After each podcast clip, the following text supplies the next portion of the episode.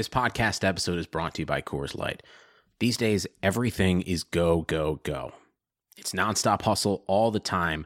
Work, friends, family expect you to be on 24 7. Well, sometimes you just need to reach for a Coors Light because it's made to chill. Coors Light is cold lagered, cold filtered, and cold packaged. It's as crisp and refreshing as the Colorado Rockies. It is literally made to chill. Coors Light is the one I choose when I need to unwind. So when you want to hit reset, reach for the beer that's made to chill. Get Coors Light in the new look delivered straight to your door with Drizly or Instacart. Celebrate responsibly. Coors Brewing Company, Golden, Colorado. This is Greg Olsen, inviting you to check out my new Blue Wire podcast, TE1, where I interview tight ends throughout the history of the NFL who have helped revolutionize the position. TE1 is presented by the Chevy Silverado. The Silverado is all about grit, it's strong and dependable, exactly like playing tight end. Just like the incredible players we sit down with on the podcast, the Chevy Silverado is in a league of its own. Strong, advanced, and dependable. Download TE1 today, wherever you listen to podcasts. Blue Wire.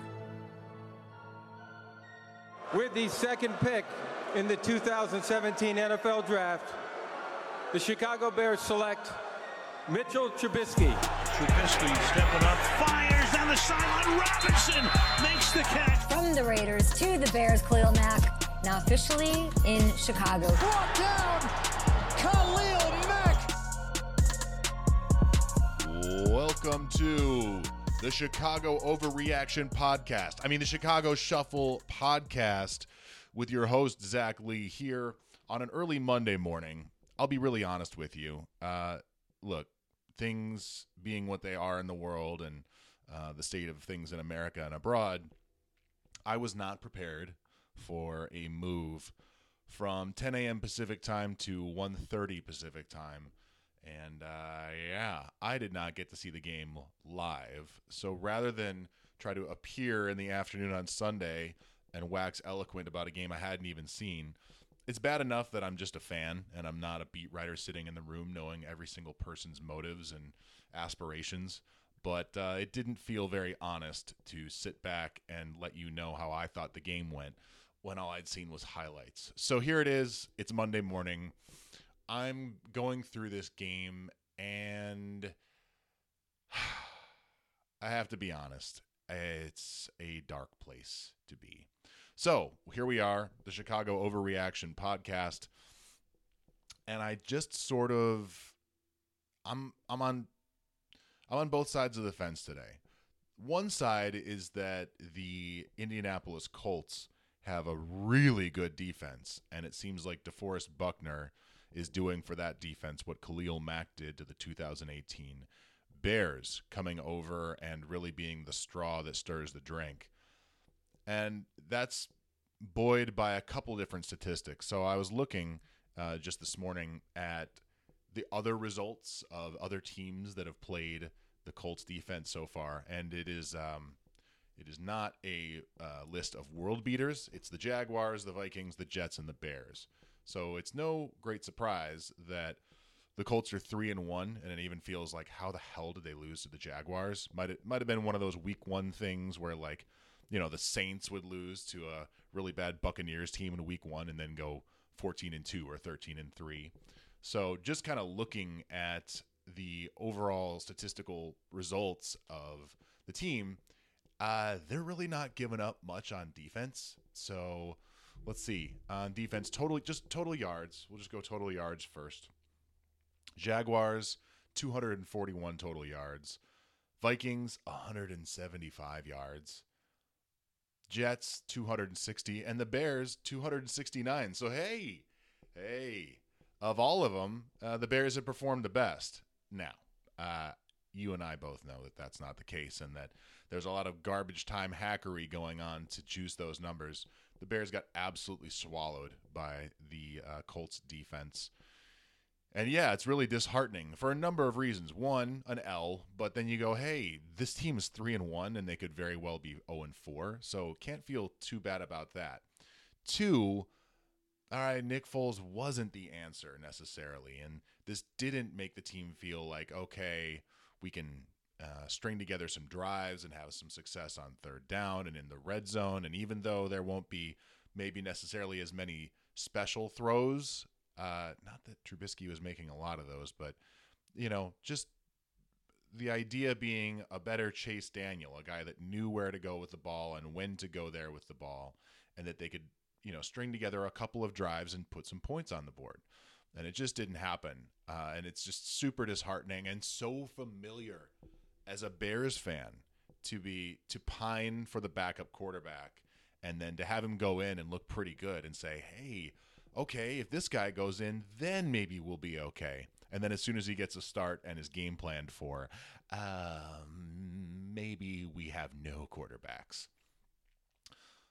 I don't know if I actually feel that way. In fact, I, I, would love to see a couple more games, not for the Bears' ability to game plan and get more used to having Nick Foles behind center, but because, again, Colts really good on defense, and uh, Frank Reich, having worked with Nick Foles left, right, and center, kind of knew what sort of throws he really likes and was able to game plan appropriately for him and was able to look behind the curtain a little bit. Uh, so I think that was a really well prepared team. Now, here's the bummer, and here's where I've kind of landed big picture, which is fuck, we are just in this place again where um, we're in purgatory. And it begs the question, again, as we overreact, to can Matt Nagy coach an offensive team? Is the Bears' offensive numbers just over his, you know, tenure is bad. Uh, they're one of the worst rushing teams in football. And if he was a defensive coach and it was about putting together the right staff and trying to figure things out, I would say, all right, you know, but like the the morale is high and he seems to manage the team well and seems to be a good guy in the community and defensively there's a lot of good things to point to. But he's an offensive guru. That's supposed to be who he is is a guy who could develop a quarterback and run a premier modern NFL offense and despite the fact that a lot of the formations are good and there's a lot of good play design out there in terms of play calling in terms of putting guys in positions on the field and in terms of points on the board, which is where this really uh, starts and ends, you got to kind of say, not that good.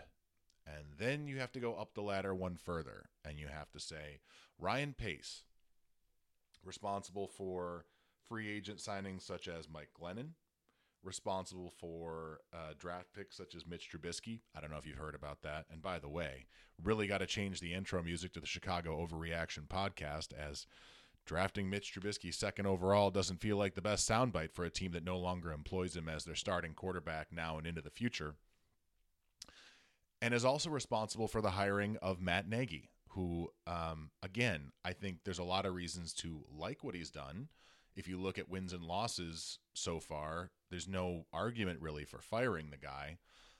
And yet, this does feel like more of the same, where the Bears seem to be constantly searching for answers and saying, almost like in a Bernie Sanders esque sort of way, this is not a political podcast, just in terms of the tenor of, hey, here's a problem and it's an outrage and it can't happen. Dot, dot, dot. No solutions, no changes next week, no plugging of leaks, just sort of a constancy of searching for answers for problems that anybody with two eyes can identify. So let's get back to the game for a second. It's hard to have a strong takeaway from this other than against a good team, the Bears are really going to struggle. And I, for one, I'm buoyed by the fact that this may be the best defense the Bears face all year. It seems very clear that the Colts are one of the better teams in football, and yet if you're 3 and 0, like that's the measuring stick. And again, the Bears are playing at home. I'm sure the home fans would have changed the situation a little bit, but okay, neutral field. Neutral field that you know better and you didn't have to travel to. None of this is good enough. And it begins and ends with the run game. Uh, there's there's no question that the Colts can uh, stop the run really really well. So the Bears immediately become one dimensional, and when they do, I mean, Foles is uh, missing guys, you know, on the field. There are open passes that he's not able to convert. There are third downs. I think they were four for 14 on third down as a team, which is extremely not good enough. David Montgomery, 10 carries for 27 yards. That's not good enough. Uh, special plays with Cordarrelle Patterson on a third and one getting stuffed. I hate the play call. I hate the personnel grouping. I hate the result. Uh, David Montgomery is shifty enough to find a yard. Cordarrelle Patterson is a guy that, uh, if you get him up to full speed, look the hell out. But in terms of being shifty enough to find a yard in the hole, I just can't agree with that. It reminds me of Jason McKie fullback, uh, fullback stuff runs on third and one in the Lovie era. Why? Why? It's just such an obvious thing. If use it as subterfuge, uh, I hope you're getting good film on it so that you can play things off of that in the future. But that's definitely not it. Uh, also, some disorganization uh, on the Bears, uh, both offensively and defensively. And let's put the offense on Nagy, and we'll save the defensive conversation in regards to Chuck Pagano, how his group is playing. And I think it's time to start taking a critical look at his ability as a coordinator. We'll get to that. On offense, really sloppy blocking, missed blocks, a lot of 2019 missed blocks early in the game, middle of the game, late in the game.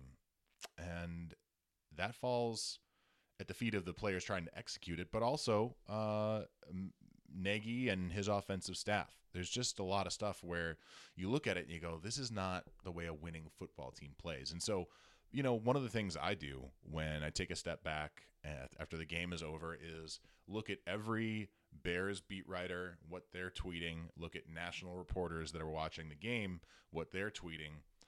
The Bears beat is um, it's just it really reflects the feelings of the fan base, which is just this scroll of frustration and uh, lamenting missed blocks, um, pointing out situations where the Bears need to get better, making uh, glib remarks over things that were supposed to happen uh, this week that didn't happen last week, and pointing out that they're not happening again. It just seemed they seem like a frustrated writing base. Uh, say enough about the fan base and how ridiculous we can all be. If the beat writer has seem this frustrated, mm, I think you might be into something. And yet, I don't want to overreact necessarily because uh, of what I've said from the beginning, which is maybe this is that the Colts are really, really good and the Bears aren't really, really bad. Maybe they're just one of those good bad teams or bad good teams. We didn't talk about the Bears as some sort of contender. It was much more about okay, they're 3 and 0 but could be 0 and 3. Do they secretly suck? I think it's more of a middling thing. And they're going to be uh, uh, maybe because of the results of the first few games, a 10 and 6 team is the hope. 9 and 7 might be possible and sneaking in at that last wild card spot. And I think, you know, be it Kevin Clark saying so on his podcast, the NFL podcast, which I really enjoy. Um, Bill Simmons still has been off the Bears bandwagon, understandably, but weirdly on the Detroit Lions bandwagon, which I would assume he's going to jump off of this week. Uh, that's a bad football team too, and a poorly coached one as well. But uh, yeah, I think the Bears are like a 9 and 7, 10 and 6 team, and they're fortunate to be 3 and 1 here at the quarter pole. Let's talk about defense for a second. Before we do, let's read a little bit of advertising. You've counted on restaurants, now they're counting on you. And while their dining rooms may be closed, they're still open for delivery with DoorDash. DoorDash is the app that brings you the food you're craving right to your door. Ordering is easy. Open the DoorDash app, choose what you want to eat, and your food will be left safely outside your door with the new contactless delivery drop off setting. Choose from your favorite national restaurants like Chipotle, Wendy's, and the Cheesecake Factory. Those are our favorite national restaurants? God, America, do better. Many of your favorite local restaurants are still open for delivery too. Just open the DoorDash app, select your favorite local spot, and your food is on the way. And right now, our listeners can get $5 off and zero delivery fees on the first order of $15 or more when you download the DoorDash app and enter code BLUEWIRE. That's $5 off your That's $5 off your order and zero delivery fees on your first order when you download the DoorDash app in the App Store and enter code BLUEWIRE. Don't forget, that's code BLUEWIRE for $5 off your first order with DoorDash. Okay, we're back. The Chicago Bears defense. And I suppose we should talk about the special teams a little bit down the line as well. But the defense, Chuck Pagano's defense. Now, my opinion is that he's got just as much to work with, maybe even a little bit more arguments to be made than Fangio did in 2018.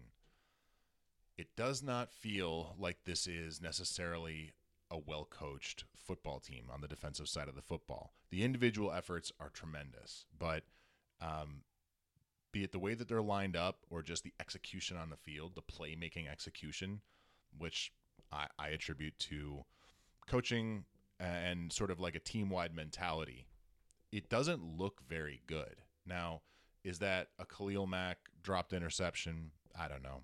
Is it a Roquan Smith not getting his feet down? I'm not sure about that.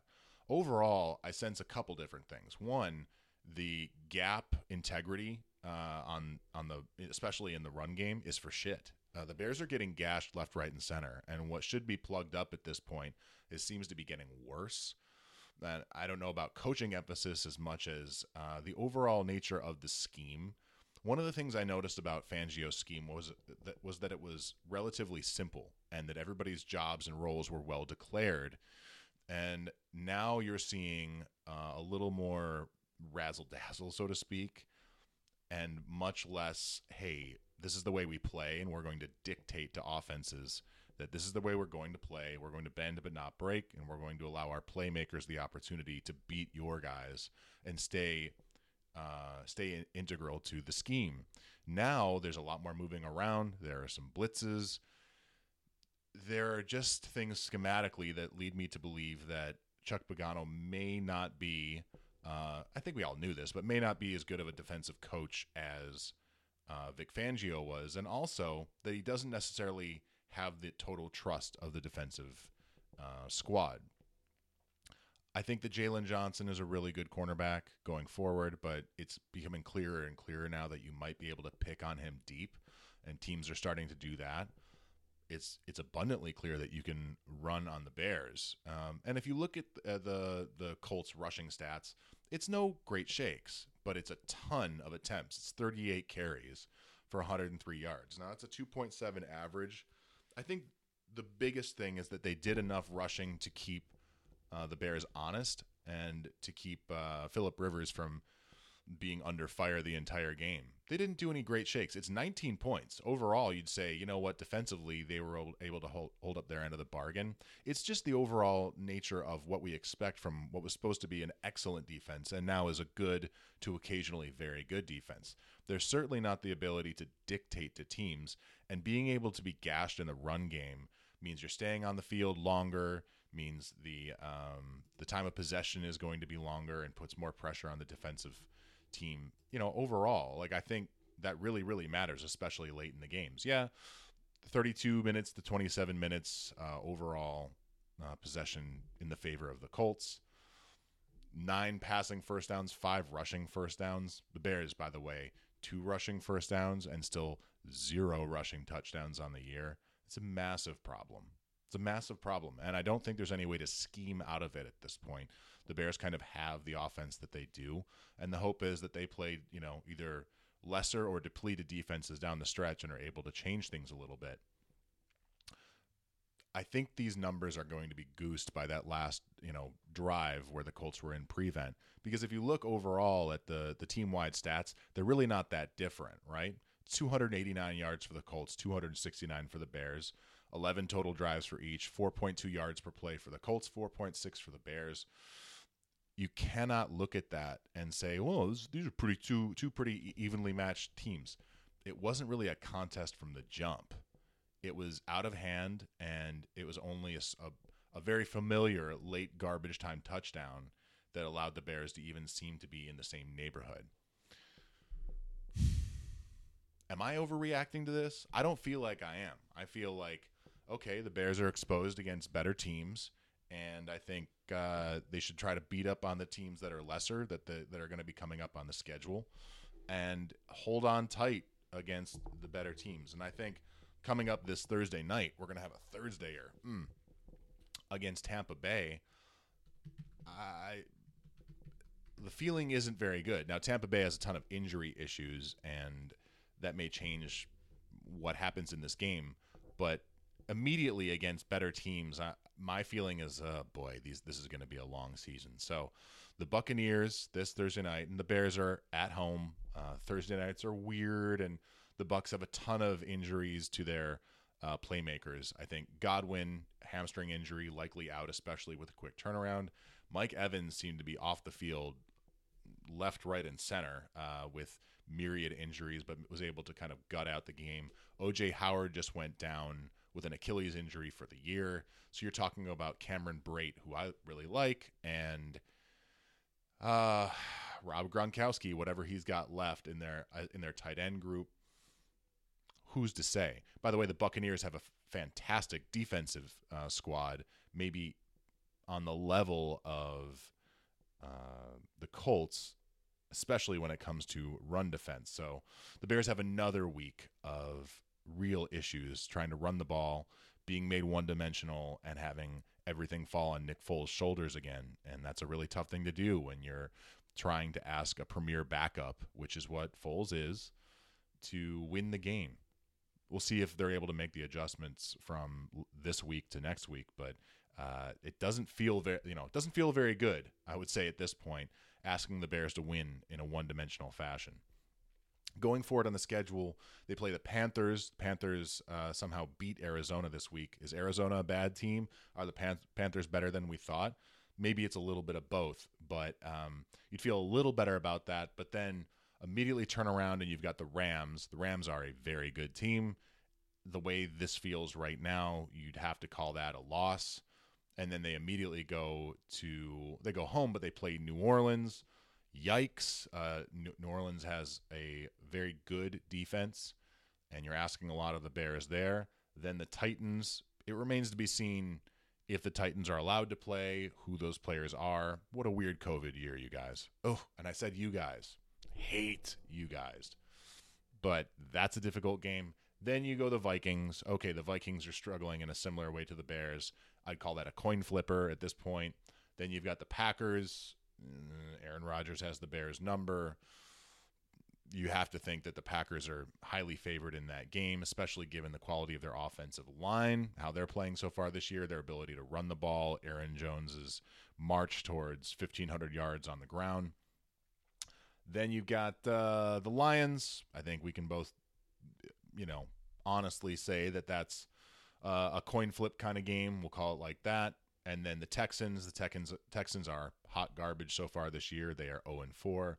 I'd say the Bears have a good chance in that game. The Vikings again, the Jaguars, which you know at this point we can agree they're bottom feeders, and that would be a really horrible loss for the Bears were that to come to pass. And then the Packers to finish the season. So I see one, two, three four, five, six, seven more games where the Bears are, you know, should should rightfully be seen as contenders for those games, and you'd like to think that they can pull them out.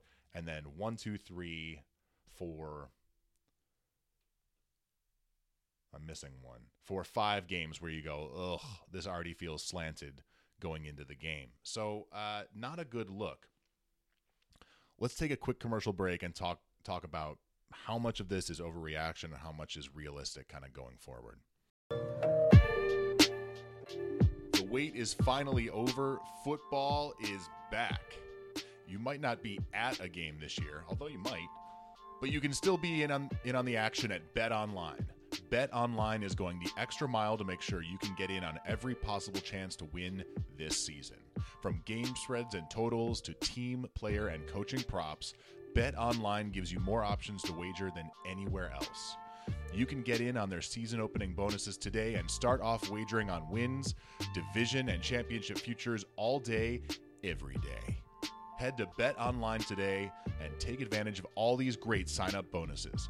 And don't forget to use promo code BLUEWIRE at betonline.ag. That's BLUEWIRE, all one word. Bet Online, your online sportsbook experts. Big picture stuff now about the Bears kind of going forward. So they're 3 and 1.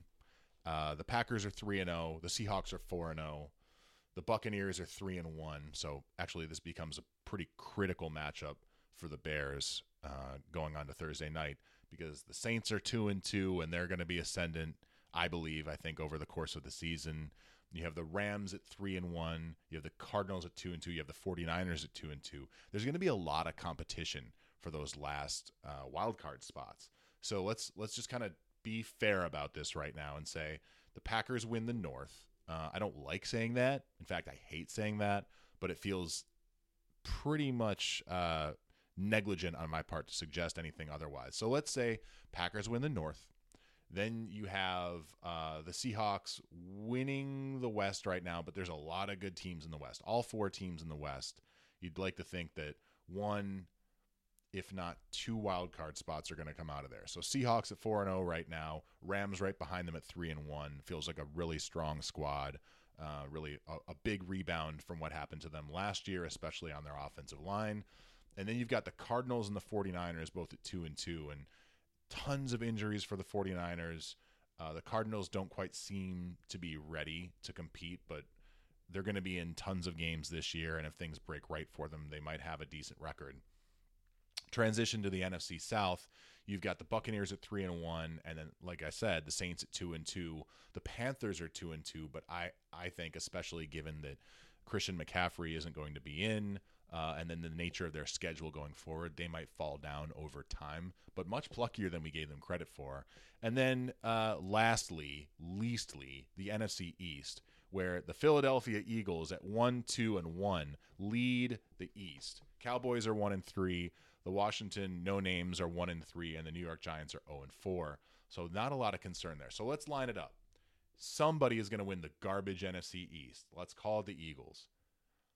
I suppose the Cowboys could find a way into the mix, but I'm not going to put any money on that. And I'd like to think Homer Homer Zach would like to think that between the Cowboys and the Bears over the course of the season, that the Bears can find a way to have a better record. They're three and one. The Cowboys are one and three. They got quite the head start. So even if the Cowboys put it together a little bit, they should be in a similar ish place by the end of the season. So let's say Eagles or Cowboys win the NFC East. Whoever doesn't uh, falls down to the point of not being in the wild card mix. So there's one playoff spot. Packers win the NFC North. There's two playoff spots. NFC South is between the Buccaneers and the Saints for a playoff spot. Uh, so there's three, and let's give a wild card to the other one because I think their squads are strong enough. So that's one, two, three, four wild card, spots. Then you have the NFC West, and here's where it gets dicey, folks. The Seahawks 4 0. Russ is on a tremendous run. It looks like he's going to be uh, pushing that team towards the division title, if not a bye, uh, the single bye this season, even though they've got tons of issues on the defensive end. So we'll say that's four playoff spots. Oh, sorry, excuse me, five. So we have two left, right? There's going to be uh, a sixth and seventh team this year based on the new rules. Hope I'm following all this right because there's a single bye, and then there's going to be six teams that compete from there. So then you have six and seven. So we have two slots left. And the teams that'll be competing for those two slots, if you're being kind about it, is the Rams, who have to be seen as a favorite for one of those spots, if not taking over the NFC West in general. And then you have the Arizona Cardinals, at 2 and 2, the San Francisco 49ers at 2 and 2, the Dallas Cowboys at 1 and 3. I know I just shoved them aside, but like let's give them a shot.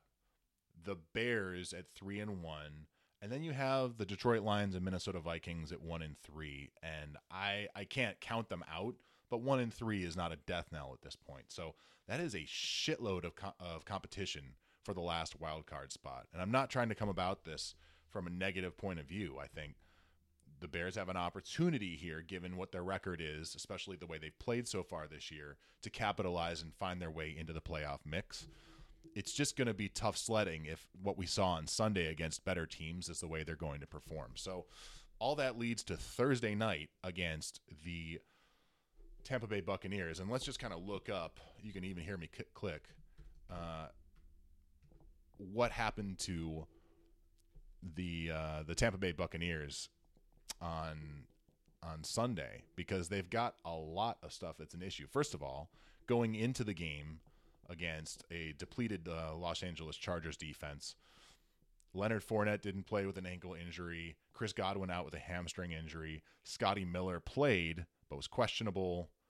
Uh, Jason Pierre-Paul, you know, was nicked up with a knee. They've got their issues, and then you have the fact that they incurred even more injuries uh, in the game. It's uh, I hate that I'm looking at other teams' injuries in order to wonder if the Bears have enough to win. I only mention it in this context that on a short week, on a quick turnaround, guys that might be 50 50 and would be game time decisions will be out this week. It's almost like a mini bye. Okay, let's give these guys a chance to get healthy. And if we lose this one, that's how it's going to be. And so my expectation is that we're going to see a uh, Tampa Bay Buccaneers team that is missing Mike Evans, is missing Chris Godwin, is definitely missing OJ Howard. And so you're to, their weapons will be down to a nicked up Scotty Miller, a um, old Rob Gronkowski, but still Rob, Rob Gronkowski. He's a Hall of Fame player. Uh, Cameron Brate, who I just want to confirm that he's in and good and you know uh, playing well this year because I haven't really heard his name a whole lot. So let's just take a look while we kind of talk this over. Yeah, uh, he's done shit and shinola so far this year. Hasn't really been featured in the offense, including uh, on Sunday, uh, despite the fact that they've lost players um, over the course of the season and the game. So I wonder what's going on with that because I've seen him in previous years and thought that's it's actually a pretty good player. And then the rest of their uh, wide receiver depth, not great. Tyler Johnson, Jaydon Mickens, could be making that up. I, I feel like that's a, a real guy. I, I, I, don't know, but um, yeah, n- not not particularly uh, imposing. And so really, it's going to be about Tom Brady it's going to be about their run game. And can the Bears get pressure on Brady, who uh, I was having this conversation with a friend the other night, in terms of who in the NFL, if your NFL rankings were who least wants to be put in the, in harm's way, who is the most contact diverse player in the NFL, it's Tom Brady, and it's not particularly close for number two, although Kirk Cousins seems to be giving it a run for its money. It's it's Tom terrific, and if the Bears can get pressure on Brady, if they can find a way to collect enough yards in the run game against a really stout, really, really stout Tampa Bay Buccaneers uh, defensive front, Vita Vea, who I kind of made fun of from a draft pick uh, standpoint. You usually don't pick a nose tackle early in the first round, especially given the other talent that was around there. He's fantastic and then White, the linebacker, and Lavonte, just really, really stout up front. So if the Bears can do enough offensively in the run game to stay from being entirely one dimensional, there are yards to be collected in the secondary. There's enough there for you to squint your eyes and look at and go, okay, the Bears are going to get a little more used to having Nick Foles behind center. Here are the plays that weren't working. Here's what we need to clean up in the run game. And then maybe just the understanding that, look, if we're going to be a competitive team this year, we can't have missed blocks. We can't have holding penalties. We can't have people taking off their helmets in the middle of the game and getting penalized. There's no margin for error in that regard. And so, what had been this kernel of thought that there wasn't enough of a margin of error under Mitch Trubisky in order for the team to succeed on the long term. And now there's a little bit of an increased margin because Nick Foles won't make those same mistakes and will put the offense in a position to win, given him killing plays in the right place, reading the defense correctly, putting the ball where it needs to be put. Maybe that was a little bit of an overreach. I still believe that the Bears have a little bit larger margin for error, but if uh, a ball is going to bounce off Anthony Miller's hands and, and be a pick in the red zone. Uh, by the way, both Miller and Foles are are at fault for that play. It's not one or the other; it's both of them. Place a better ball, catch a ball that hits your hands, whatever, make a play. That's just kind of the long and short of it.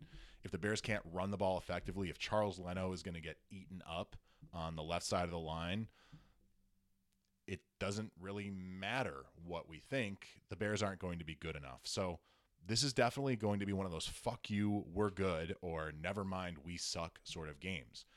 And I'll be here on reaction on Friday to say, oh, it's a Thursday night game. What can we take away? It's so early in the season with COVID and this and that and the other thing.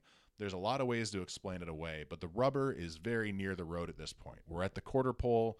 The Bears are very fortunate to be 3 and 1. I think we can all agree that 0 and 4 is just as much in the realm of possibility for what the record could be.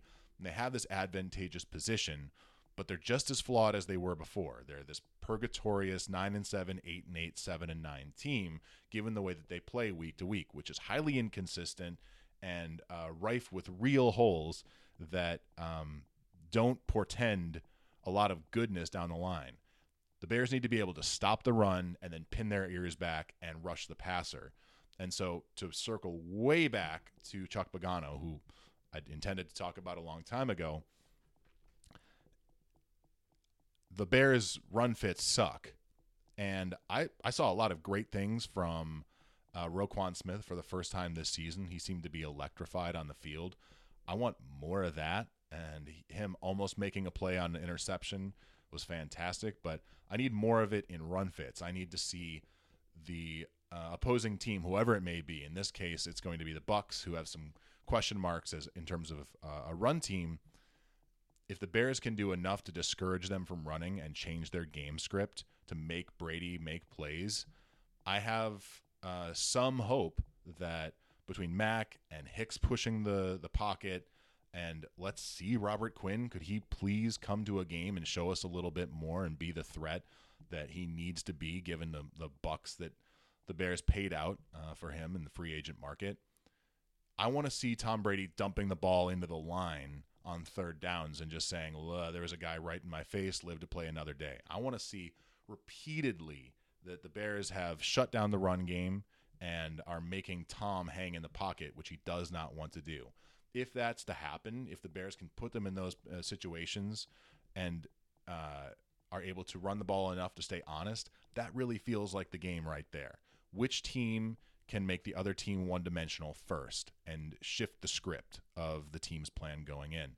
If the Bears can do that, I have at least some faith at this point. Boy, uh, little bit negative after this game, not going to lie.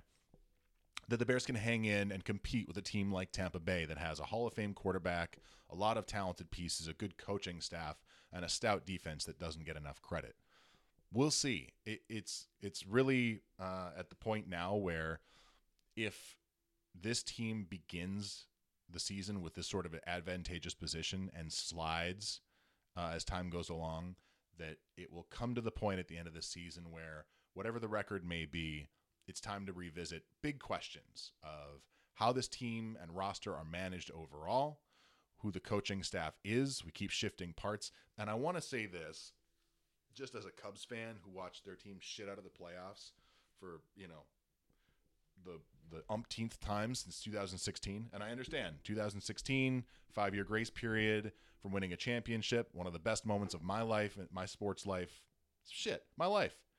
It was one of the best moments of my life. But watching the offense break uh, in 2017, watching them slide worse and worse, and continue to expect change from the same things you do see these similarities for the Bears where, hey, okay, we didn't uh, score the kind of points we want to, but we're expecting development to change that, or this guy popped, you know, for this period of time, we can, we think he's turned the corner. We can expect that going forward.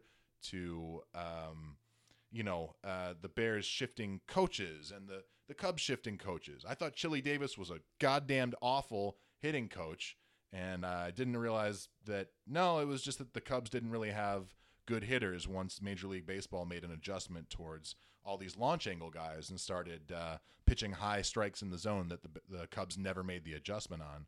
Likewise, the Bears uh, haven't made an adjustment from their initial RPO based looks that uh, Nagy brought in that worked for half a season, and they've just been searching for answers ever since. So, yeah, we're going to invite that, especially given that we played this week against Chris Ballard and the Colts. Ballard has shown himself to be a wonderful drafter of talent and was the favorite for the job in uh, in Chicago before Ryan Pace stole the show with his wonderful haircut and his very sound plan for what the Bears needed to be.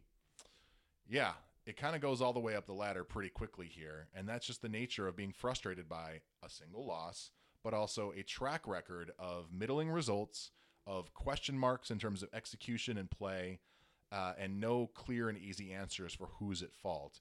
And when that happens, it goes all the way to the top for the way that the roster is managed, for the overall vision for how things are done, and the people putting people in place to make the company run the right way.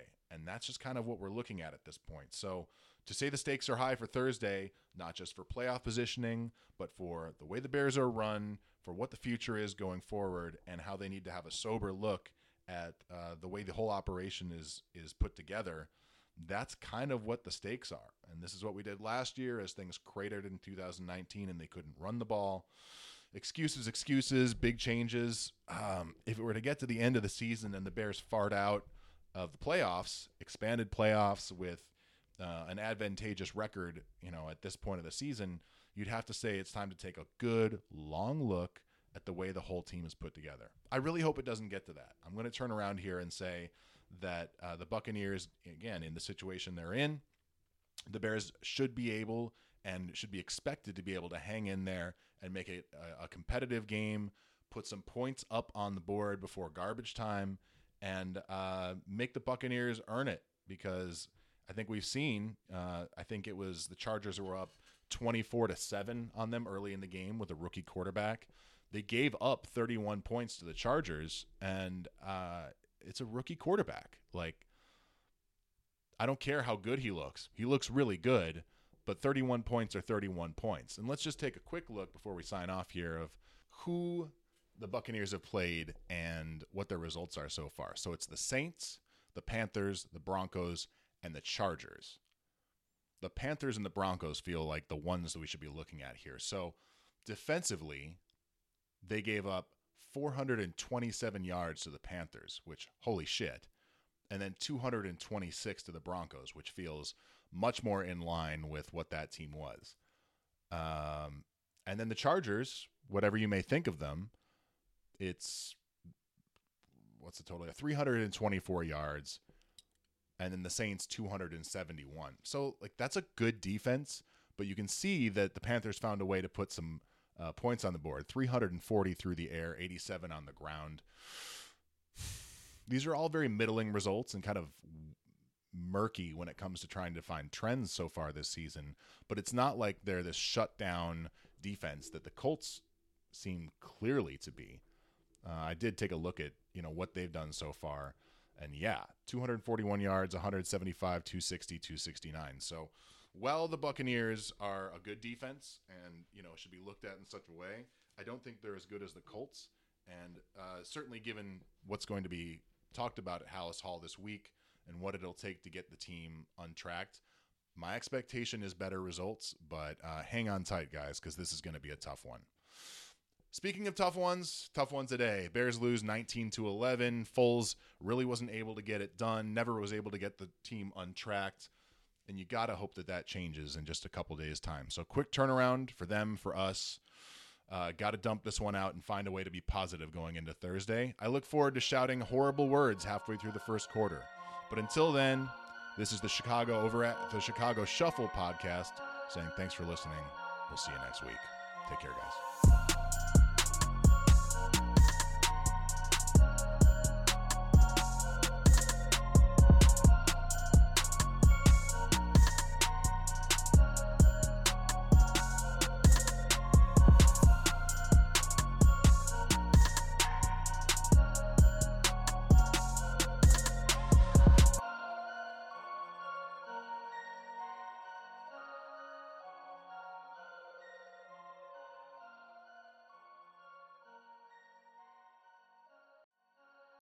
Sugar Ray Leonard, Roberto Duran, Marvelous Marvin Hagler, and Thomas Hearns. Legends, whose four way rivalry defined one of the greatest eras in boxing history.